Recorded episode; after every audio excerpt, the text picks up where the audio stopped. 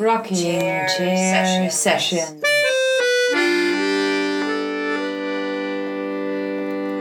With Elisa Di Battista and Maria Teresa Barber.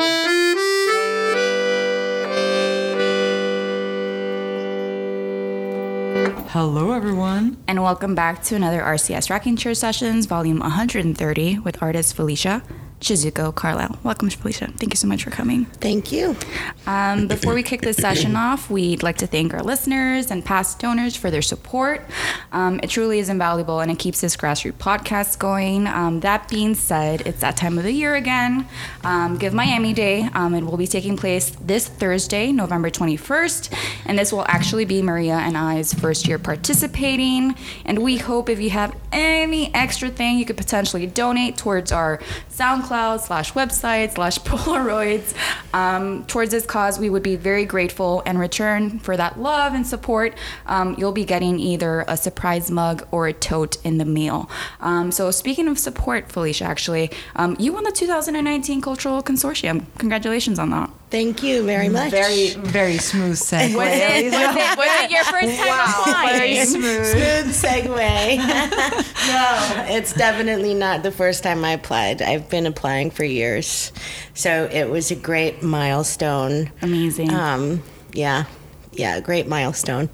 We normally ask the people that have won it, like, how many times they've applied, because I think there's this falsehood or false idea that you just apply the first time and you get it, but in reality is, like, you have to do it over and over and over again sometimes in order to just, you know. Yeah, and I think that's true about a lot of opportunities. When you put your mind on one thing, if you apply, you're seen, mm-hmm. and then you're seen again, and then you're seen again. And so it doesn't go unnoticed, and it's worth it in the end to just keep going for what you want. The exhibit, I believe, was in Boca Raton? At the MOCA in North Miami. At Museum of Contemporary Art in North Miami. Mm-hmm.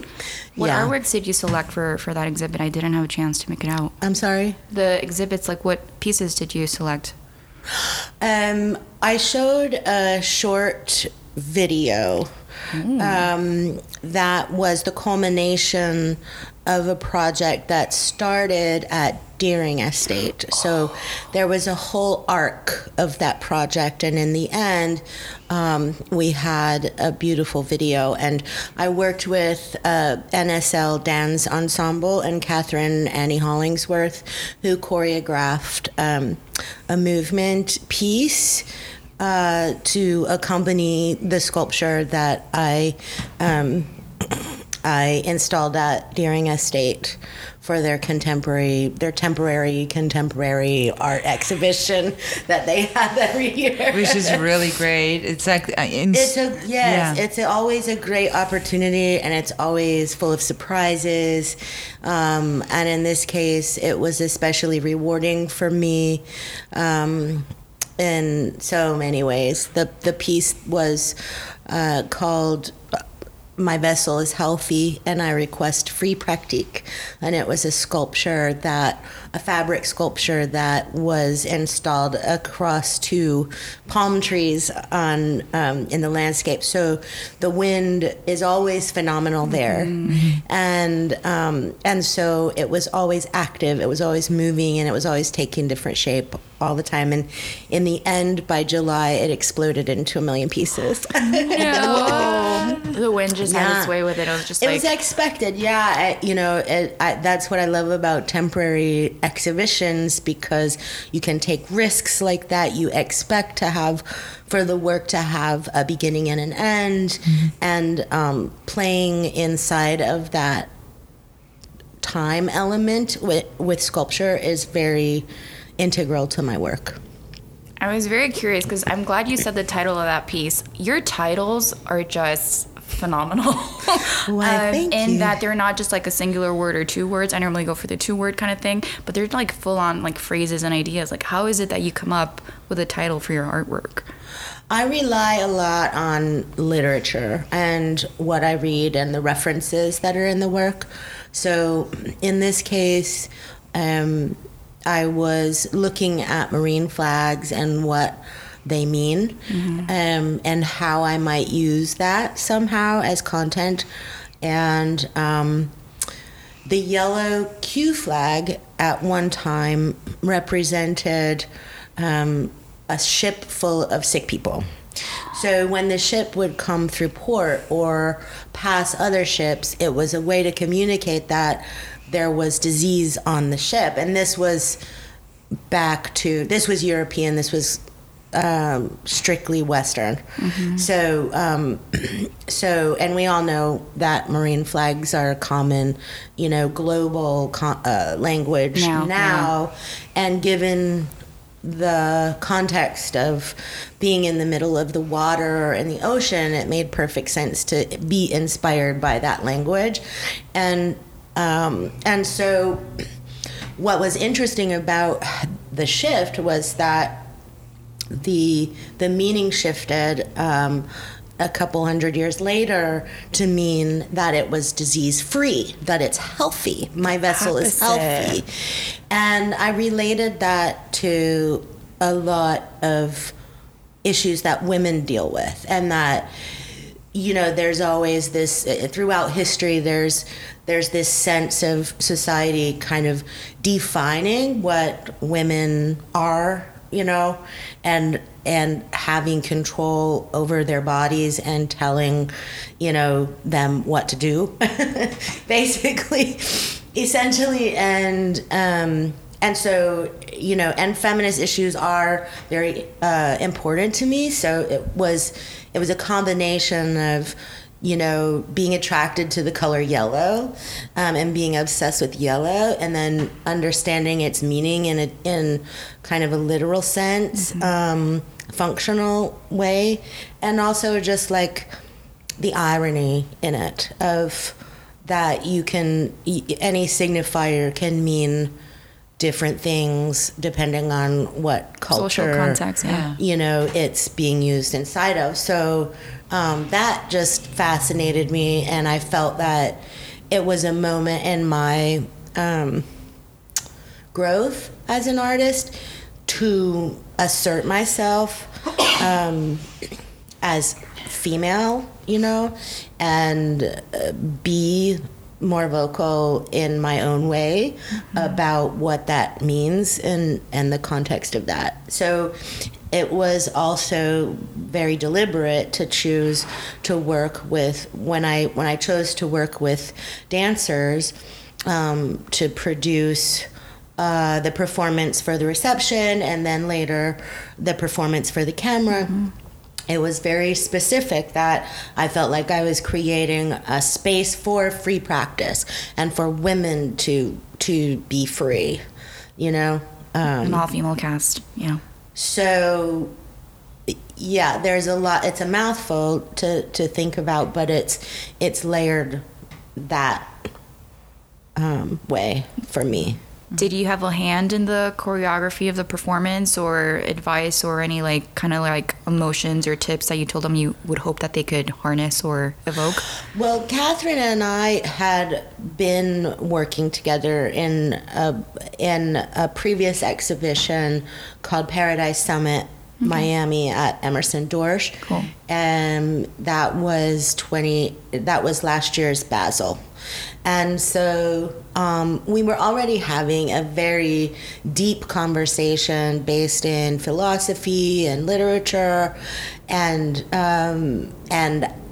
we, you know, the conversation led to how can we work together? How can I create sculpture that and that will accompany your dance and vice versa, and how can you, she's a traditional Haitian dancer, and so how can she as a choreographer take Haitian dance and modify it so that it tells a different story.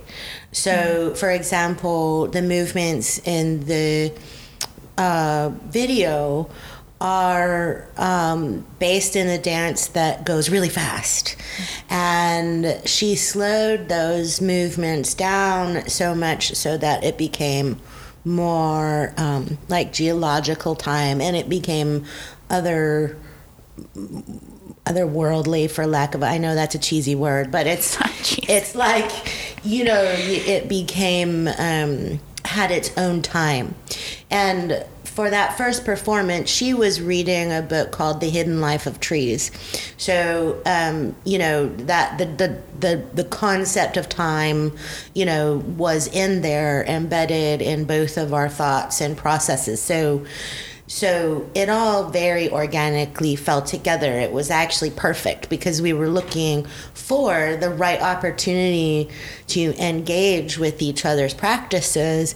And when I was invited to do this project at Deering, I said, well, you know, I'm sure they need a performance for the reception. Let's do this. Let's figure it out. And it just came together so well. And the skirts that she made out of the same fabric as the sculpture, you know, just married the two forms perfectly. And I couldn't, it was just magic. So, and you don't get to have that kind of magic all the time. You know, those times are few and far between. And when you get to have magic in your work, it's just like you can hold on to that. And so we're still kind of vibrating from that. Thinking about future projects, Maria. And I believe David Brisky was also part of that show at Emerson Dorsch. He did the he played your sculptures, basically, right? He made sound with your sculptures, which was also a big component in your work.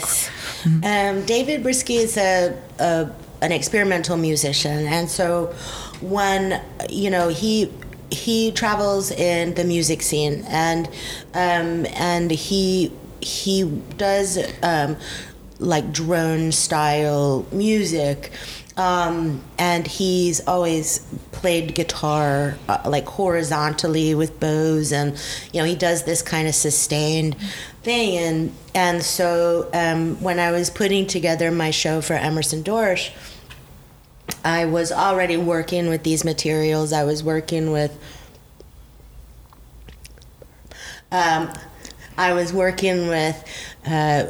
stainless steel boat railing. And I was doing using stainless steel piano wire and making instruments, you know, that were architectural, that were contingent on architecture, and they were building, sort of modifying architecture. And so I wanted to make a freestanding piece, and I decided to make a piece for him. So the design for the piece and the flow of the lines and the form of it was literally designed so that he would play it specifically. And so when we worked together, you know, I trusted him and his experience as a musician to be able to improvise with the thing that I made him for him. And he did just an amazing job carrying it out for the reception and for performance. So, you know, performance and sculpture are sort of my modalities. Yeah, you weave them. It's within through a lot of your pieces. Like you integrate them both seamlessly, almost. Yeah. The idea is to activate sculpture so that, you know, there's a participatory aspect, so that, you know, it has a life. It doesn't just, you know, kind of get finished. There's no closure to it, you know, and that sculpture can be taken apart and put back together to create something new for another purpose. And I like that adaptability. I like it doesn't really even suit my lifestyle to, you know, create sculpture that is, you know, gonna just collect dust, sit in storage, frankly. Yeah. So, you know, it became like a solution to a problem. I want to work as a sculptor, but I also want to create an active environment that people are involved in, you know. Mm-hmm. So it not only, like, so what happens with my projects is that like a micro community is created around it, and then, you know, you get to interact with all these different kinds of people, and you get to work with them intimately, you know. And I enjoy that so much more than necessarily being alone in the studio. Mm-hmm. I like that too, but it tends to be more so interior that, you know, sometimes what I produce in a studio really doesn't get seen, and it doesn't need to be. It's more like sketching exercises. Mm-hmm. Yeah.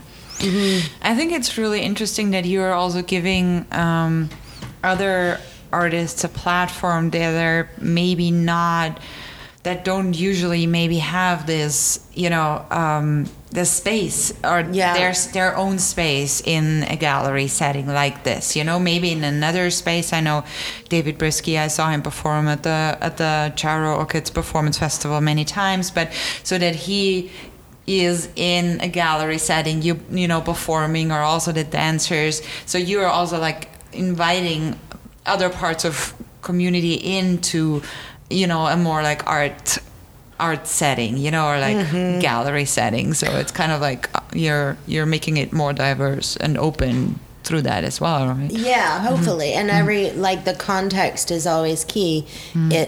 It the context or the frame, you know, can make the piece. Yeah. So in David's case, for example, I felt that, you know, when I have seen him perform, you know, and I think about kind of like the amazing part of what he does, which is the sound, you know, it's appreciated in a smaller, you know, kind of sideline audience. It's mm-hmm. like a smaller audience, I think, for experimental sound, mm-hmm. you know, and I feel, or music, and I feel like, you know, that needs to be seen, yeah, you know, on other levels, mm-hmm. in other ways. So it was complicated, and it was very, had a lot of intention. Yeah. Yeah, I agree, because it's maybe like people who would go to a noise festival or a performance festival would see it, you know, but yes, not maybe people who go to an art opening, you know, art collectors. And absolutely, yeah, absolutely. But there was something happening in between that show at Emerson Dorsch and previous shows where you were actually the performer, right? Mm-hmm. Where you would play the instrument. Mm-hmm. I'm not sure how much movement you also incorporated, but when did this shift happen from like going away of like you being the performer to inviting other people? It's been undulating back and forth. So in 2013, I was at Cannonball Residency downtown, and I was there for actually 2 years, which is amazing. You know, a long time to live with other artists and in that situation, and I loved it because I could close my door, you know, but then I would open my door in the morning, and there would be amazing people in the kitchen having coffee and in their underwear, and you know, it was so intimate and wonderful, and I knew that I would miss it when my time was up. So the community part, and I organized. I knew that I wanted to, you know, perform more and do more active work, and so I organized a sound brunch, and I had 17 artists in a table and 4-course meal, and each of the courses introduced a new sound element. So, but the guests were all artists, and they you know, over the course of, over each course, they got looser and looser. There was a lot of vodka. And they, you know, they had new sounds to play with, new things to clink around. And, you know, by the end, they were kind of doing like a jam session, and with their metal chopsticks and glass, wine glasses, and, you know, whatever was on the table, like hydrophones in the ice bucket, you know, and things like that. And, you know, they were playing, and I got to watch and observe what, you know, how they could loosen up if you had the right, put the right things there. And so at the time I was actually in 2 studios, and I was moving from Cannonball to a space above Harry's Pizza in the Design District. And so then I started to do whiskey and noise nights, and I would buy a giant bottle of whiskey and invite people over, and I had strung piano strings all around the studio, and you know, I got to kind of watch what it brought out in people to have, like, to be uninhibited, to be no audience, you know, mm-hmm. and just given toys to play with. And that sense of play, you know, became serious studio work. And I realized by the time, like, one guy was left, you know, I had done many of these nights, you know, and people eventually would, like, come up from the street because they could hear it, and they would, you know, join in, and things would happen, and it would be very spontaneous. And then the last thing that happened, there was a guy visiting, I won't say who it was, but there was like this karaoke moment at 3 a.m., you know, and he was the only one left, and he was entertaining himself with the karaoke, and I was sitting and watching it happen, and I was like, okay, now I've done the research that I can do. This is where we've devolved to, you know, and I can do something else. I can take it public. I can mm-hmm. do something with it. So I had the opportunity to create a site-specific piece for Vizcaya Museum and Gardens, and they gave me one of the concrete gazebos, and I turned it into a 9-string instrument, and inside, and stringed instrument, so the columns had were outfitted with little interior columns that could be played. So I played from inside of the birdcage, and for 2,000 Art Basel people, and that was like my coming out of, you know, we're talking about therapy, like that moment when you're 8 years old and you fail miserably at your piano recital because you forgot everything because you got stage fright. And, you know, that terrible traumatic moment that, like, stops you from being, you know, that creative, happy child and turns you into a, you know, worried and stressed out person, you know, and then you have to deprogram that person and, you know, and eventually get there to where you can be uninhibited again. And it took a lot of bravery, but it was the right move, and I needed to do that to prove to myself that I could, mm-hmm. you know. And so that was a breakthrough moment, you know. I understood what the strings could do. I had tested a lot in the studio, obviously. I could, you know, control it. It was like learning how to paint, you know, and control the medium. And so that's why I kept it in the studio for 2 years. But when it was time and I felt like, okay, I can control this and I know what I can do with it, now we're going to make something cool, mm-hmm. you know. So the Vizcaya piece was awesome, and the sound projected, you know, throughout the entire garden and on into the ocean. And I couldn't be there, you know, just to feel it, but I knew it was happening, you know, and I knew that I was in the center of it and I was making it happen, you know, and people were into it, you know. And so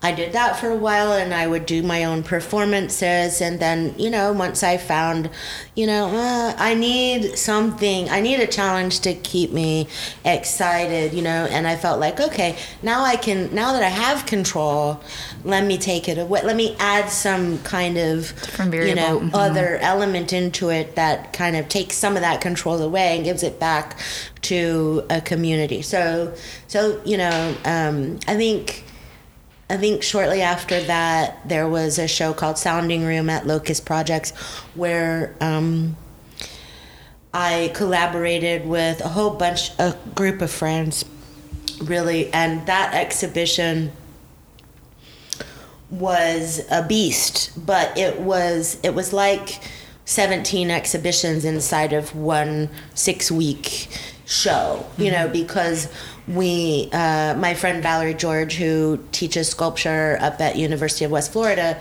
she was my organizing partner, and we each invited friends to come like every 2 weeks and improvise with us. So we would collect for one day in the gallery, and we would talk about what we wanted to do, what like our own practices, and then the next day we'd be performing for the public. And we had created, you know, an environment of different toys, you know, for people to play with, sculptures and all kinds of stuff. At one point there was a Monte Carlo, tricked out Monte Carlo that could, you know, so, and there were like, there were contact microphones on the hydraulics. So I remember that car. Were you there? I think I remember that car. Yeah, because that was the loudest night. There was a noise artist from New York who was like, he lit it up, and it was crazy. Mm-hmm. It was crazy loud and almost damaging. Yeah. Almost dangerous. But it was, you know, there was so much creativity inside of that work. Mm-hmm. But it was part organizing, it was part curating, it was part participation, it was part being an artist, and a lot of things came through in a very short time. Lots mm-hmm. of hats. Mm-hmm. Mm-hmm. Yeah. When did you first start working with, like, you know, like you said, piano strings? Well, you know, when did first this element of sound come into your sculpture? Was it something you already did, or even in early childhood? Like, when did you start gravitating towards that? Well, it's an interesting question because I was always working with time-based media. So sound wasn't new, but there was a breakthrough moment when I thought the form should, you know, somehow speak to my history. Mm-hmm. And so, you know, as a child, it was true. I was that child that, you know, failed miserably at the piano recital and scarred for life after, you know. And it was like when, as a kid, learning classical music, you know, how to read music, I knew how to read it, and I could see it, and I could move my hands in the motions that made the sounds, and I could play what I read, but I couldn't hear it. And so that kind of classical training that was all about sight was what I was like bumping up against, you know, because as a visual artist, again, we prioritize sight, and, you know, that whole issue of art being visually oriented. It's even called visual art, you know, in the language, when in fact it should, I felt my work should excite all the senses if it could. You know, so I tried a lot of different forms that were not strictly visual. So, but when I brought the piano strings into the sculpture, I was just thinking, you know, now that I've forgotten how to read music, I cannot play music from sheet anymore because I've forgotten how to. So now I can start hearing sound as an artist, mm-hmm. and I can be free of any preconceived notion, you know. So it wasn't like I wanted to be a musician. It was that I really wanted to hear sound in an abstract way. So, and I really wanted that to be a body experience more than a visual experience. So yeah, I mean, there's a visual element that I'll probably never lose because I don't think pure sound necessarily is what, you know, I gravitate towards, mm-hmm. but it was that moment when I said, I wanna look at the piano as a sculptor, mm-hmm. you know, how do you get piano strings? So then I Googled piano string. Mm-hmm. How do you get long rolls of piano wire? But also the performative aspect, because, I mean, where was this performance located? Where was the performance that you you were traumatized when by as a child? Yeah, I had. I was going to win a giant award. It was a competition. It was a Florida State competition, and I had made it to Tallahassee. And I thought, you know, I mean, I was under so much pressure. Oh. And my mother, I love my mother, and she, but she was very hard on me. She pushed it really hard that, you know, that the discipline of the piano. And to the point where it just kind of always made me nervous. You know, I couldn't, like, loosen up and be with it. It was like, I don't know how to say. Like, I don't know how to tense up, but I'm like, look at you now. She had the best intention. She wanted me to be good. It was an opportunity for you. She saw that I was going to be good, mm-hmm. you know, and she wanted me to be good. It's almost like a baseball dad, mm-hmm. you know?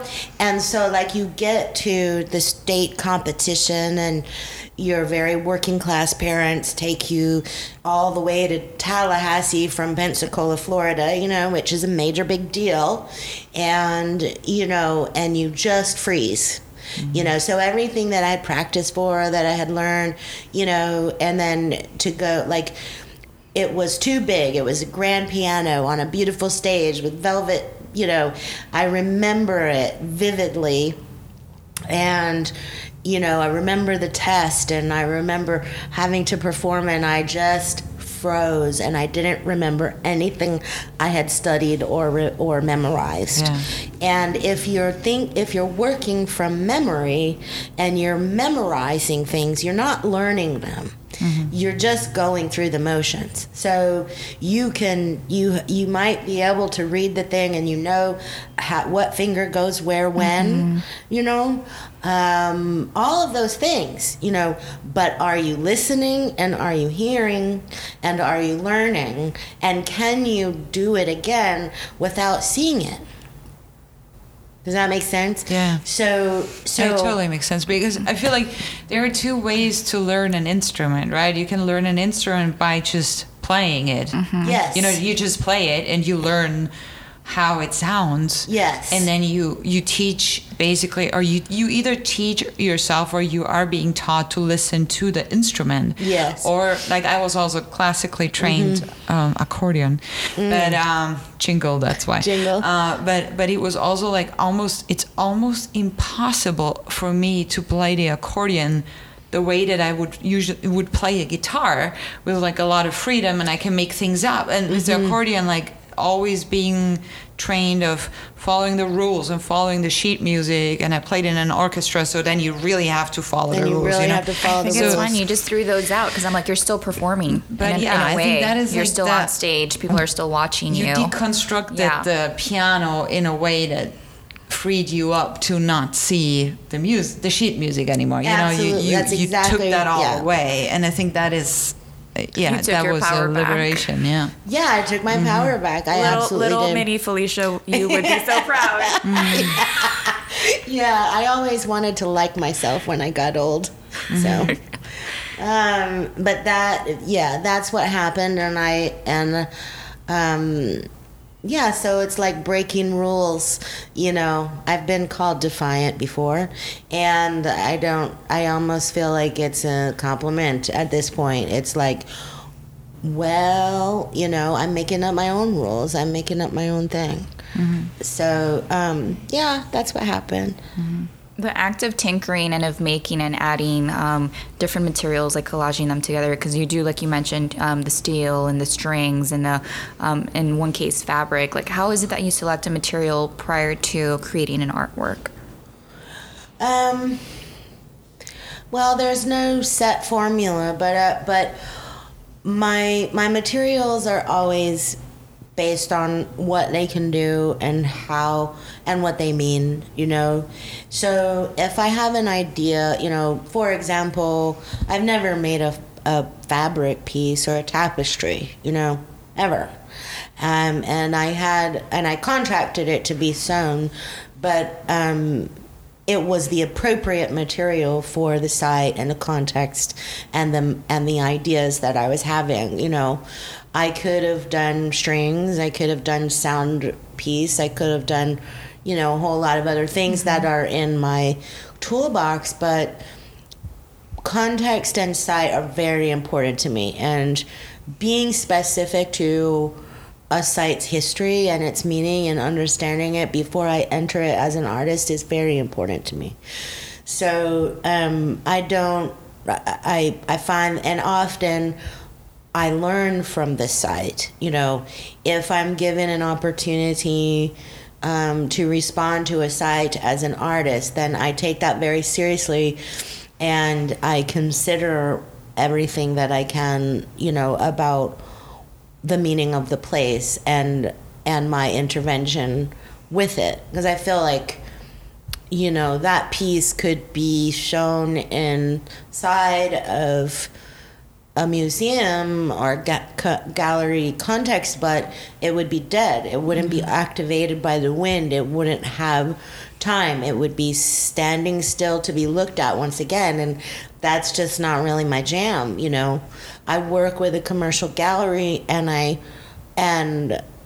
luckily, you know, my gallerists are extremely open, you know, and they're in love with art the same way I am, and you know, so we don't have the kind of contentious relationship that often people can have with commercial galleries and like production and doing, you know, the thing that sells. And so, you know, I've fallen into the right hands in that regard, because I can't work any other way.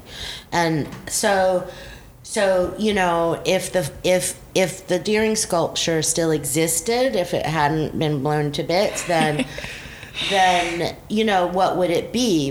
How would it live inside of a context? It would be like a memory of a thing. It wouldn't be the thing, you know, and like maybe a remnant, like you have performance remnants or like and leftovers, kind of. Leftovers, and you can leave them there to look at if you want to. It's a famous strategy, you know. It's very, you know, part of the art since 1960, you know, since the 60s, since you know, there's residue. I mean, you can trace it back to Eve Klein. You can, you know, you can trace it back historically. That, you know, there's residue of an action, you know, or a photograph or a video or like something, or documentation, you know, or clothing or something, you know. Exactly. And so now at this point that has become a convention, and you can follow, you know, A, B, and C. I have a performance, okay, I had some things and I did some things, and now those things are sitting there and I'm not there, and something happened. Wow, you know, and so the viewer knows, the audience knows something happened here. Okay, but I want them to have the sense that there's the potential for something to happen. So I want my audience to want to touch the thing and see what it sounds like. I want a new thought to happen, you know, rather than looking like in the past.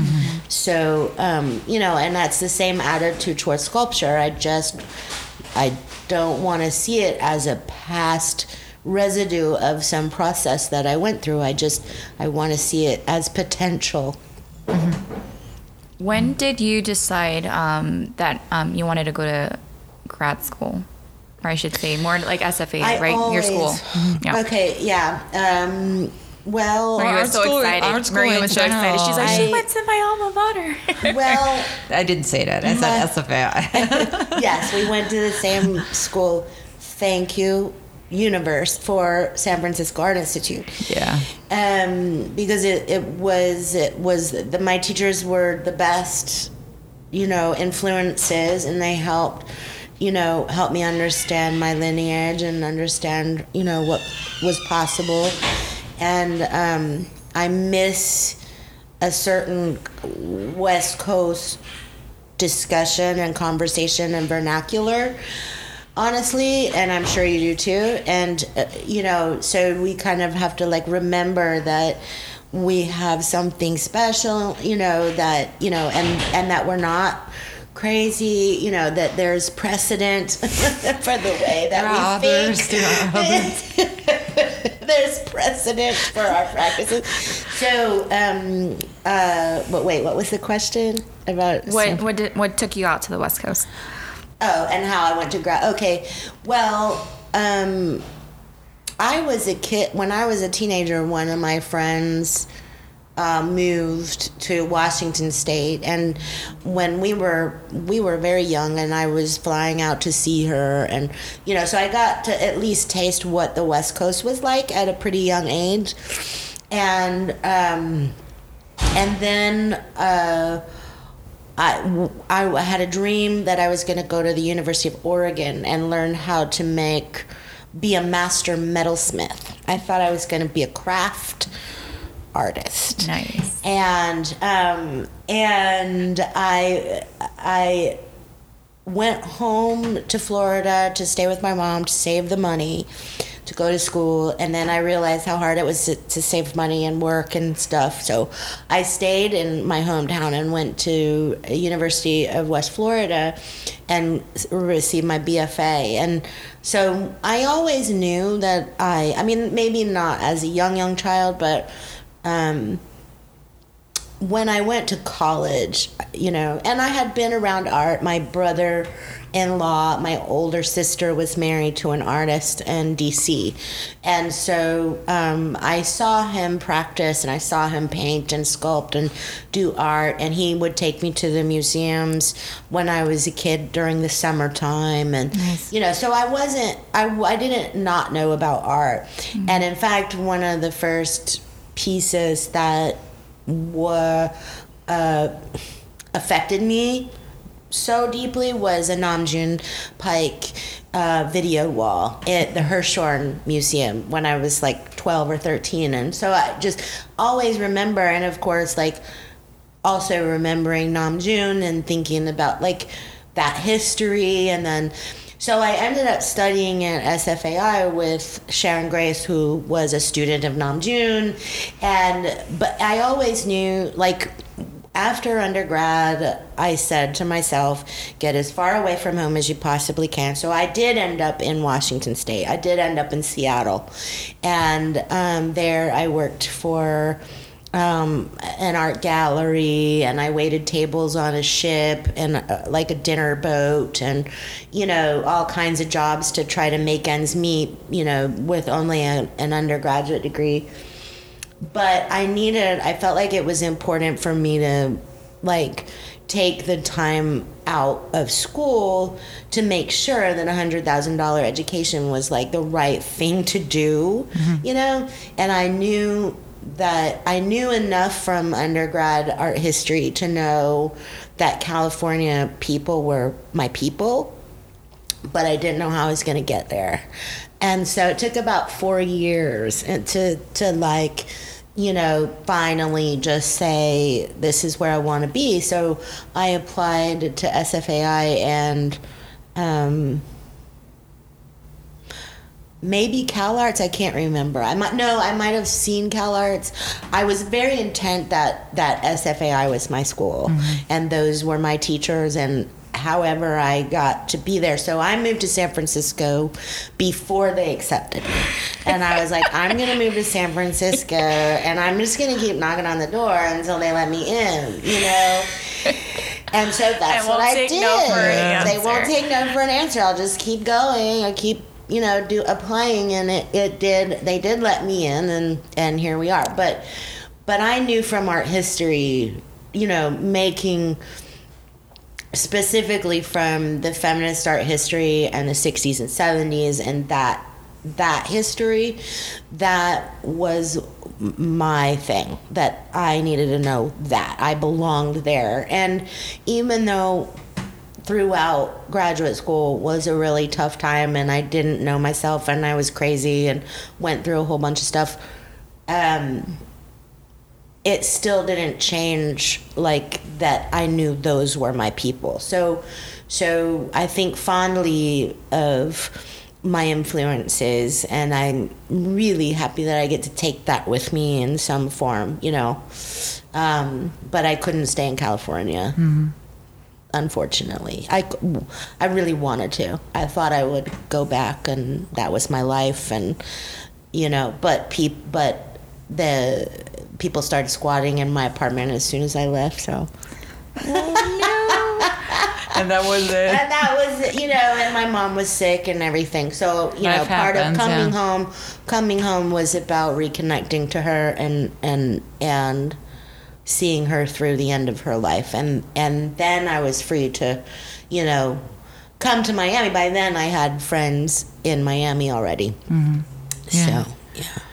I think it's also like what SFEI also kind of gives you, like, the tools that you need so you can also take that spirit out into the world in a way, you know? So it's kind of like you, I was just there last week I was there, and I was kind of like charging my batteries with SFEI again, like vibes. And I feel like it also gives you the tools to kind of really keep that in mind, you know, keep that, you know, vision or that freedom or that also conceptual rigor or whatever. Yeah, you say it like this. It's really rigor, you know, and it's kind of like the voices of your teachers kind of in your head. I had Sharon Grace too. I took Sharon Grace every semester, every single semester.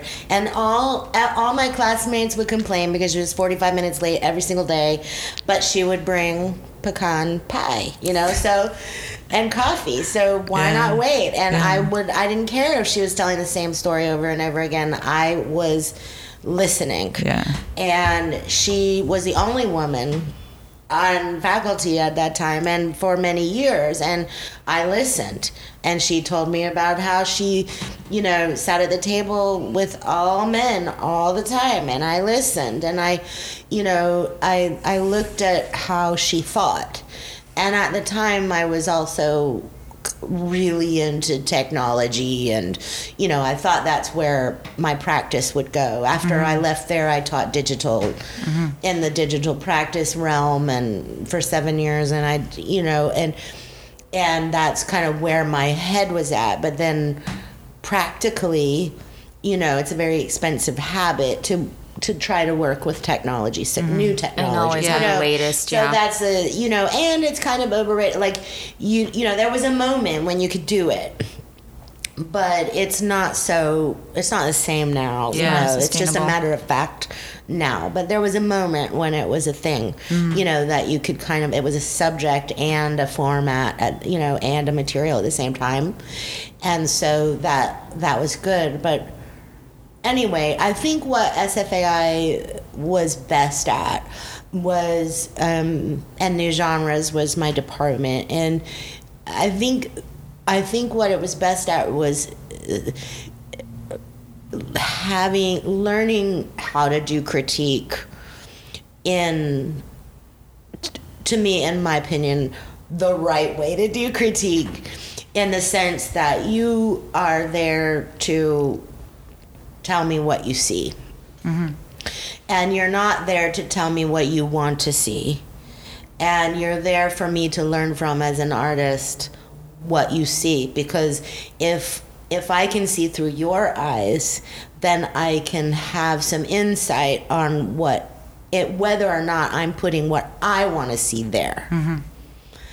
And it's very difficult to say that and have it sink in, you know, to students and other artists, you know, mm-hmm. honestly.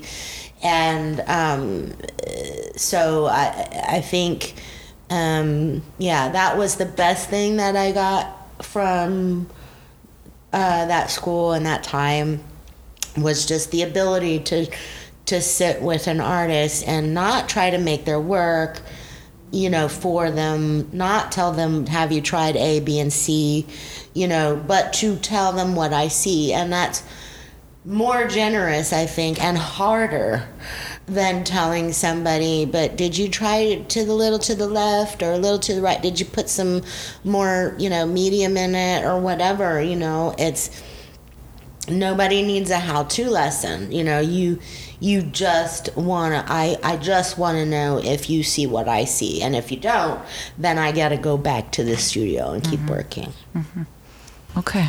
Okay, Maria has her final question for you. We're already at the end. We were like racing through. The very last question is, you've been sitting in a magical rocking chair and it grants you 3 wishes. You can wish for anything and everything, but you have to say them out loud for them to come true. These are the rules of the rocking chair. We didn't make them up. Okay, I'm going to say your 3 wishes? Yeah. I'm going to tell you, I'm going to use this to yes, what I wish for in 2020. Yes. Okay. So crazy. Let's do it. Yeah, because this is the time. It's fall. You know, you start planning. Yeah. You know, so 2020, I want to go to the Hawaiian volcano, Kilauea Residency, and that's one wish. Cross your fingers. The next wish is actually that. Nobody knows it, but I've launched an artist in residence program in Oregon. Wow. On a farm with, and Robert Chambers and Metta Tomerup are, it's their family farm. Amazing. And it's been in the family since 1888. And it's the most incredible place. And so I would like to see, I would wish that it can find funding and that it can grow and be something that I do. That's phenomenal. Successfully. So that's wish number 2. Mm-hmm. And one more. Okay. And the third wish... It's your last one. You want to think about that one. My third wish is for everybody that I know to have an amazing year and love me more every day, because I need everybody to love me. And that everybody's healthy and happy and successful, and the fucking president gets fired. Yes. Thank you. You're wishing God's year and everyone else. We love you for coming. We love you for spending your time with us. We love you. I love all you. The things that you're doing, and we wish you nothing but the best, and hopefully the rocking chair grants one, if not all your wishes. All my wishes. Well, it's going to grant it. You just have to wait for it. Thank you, Maria, for sitting with us. Thank you to our listeners. Give Miami Days this Thursday, just to plug that in again. And thank you once again, Felicia, for visiting us. Thank you. Bye. Bye, Felicia. You had to say it.